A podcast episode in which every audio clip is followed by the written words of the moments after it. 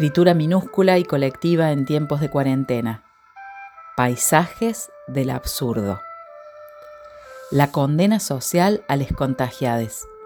No vivir para cuidar la vida. Que la información se contradiga y se manipule. Los roperos ordenados y los vidrios limpios. Condenar al personal de salud a trabajar en condiciones mínimas lo irónico de sentir que las pantallas nos acercan, lo absurdo de ganar intolerancia junto con los años, que el aparato para medir la temperatura tenga forma de revólver, que este virus posesivo destape mezquindades. Absurdo decir que es la pandemia la que nos mostró las desigualdades, como si no supiéramos eso de antes la incongruencia entre el mandato y el cumplimiento. Fumar con barbijo puesto.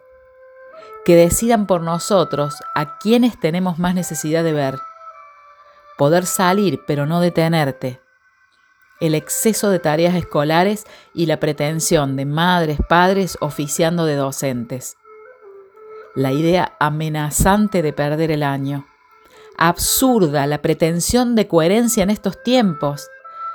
Tener miedo a los controles policiales, la expropiación de una empresa con una deuda millonaria y acá muchos sin casa, con poca comida y con frío. La apertura de shoppings y no de ferias agroecológicas. Servicios de COVID casi vacíos y un milagro hacerse una ecografía no reconocer rostros queridos de tan tapados y camuflados, acusar a una familia de hacinamiento por viajar en auto.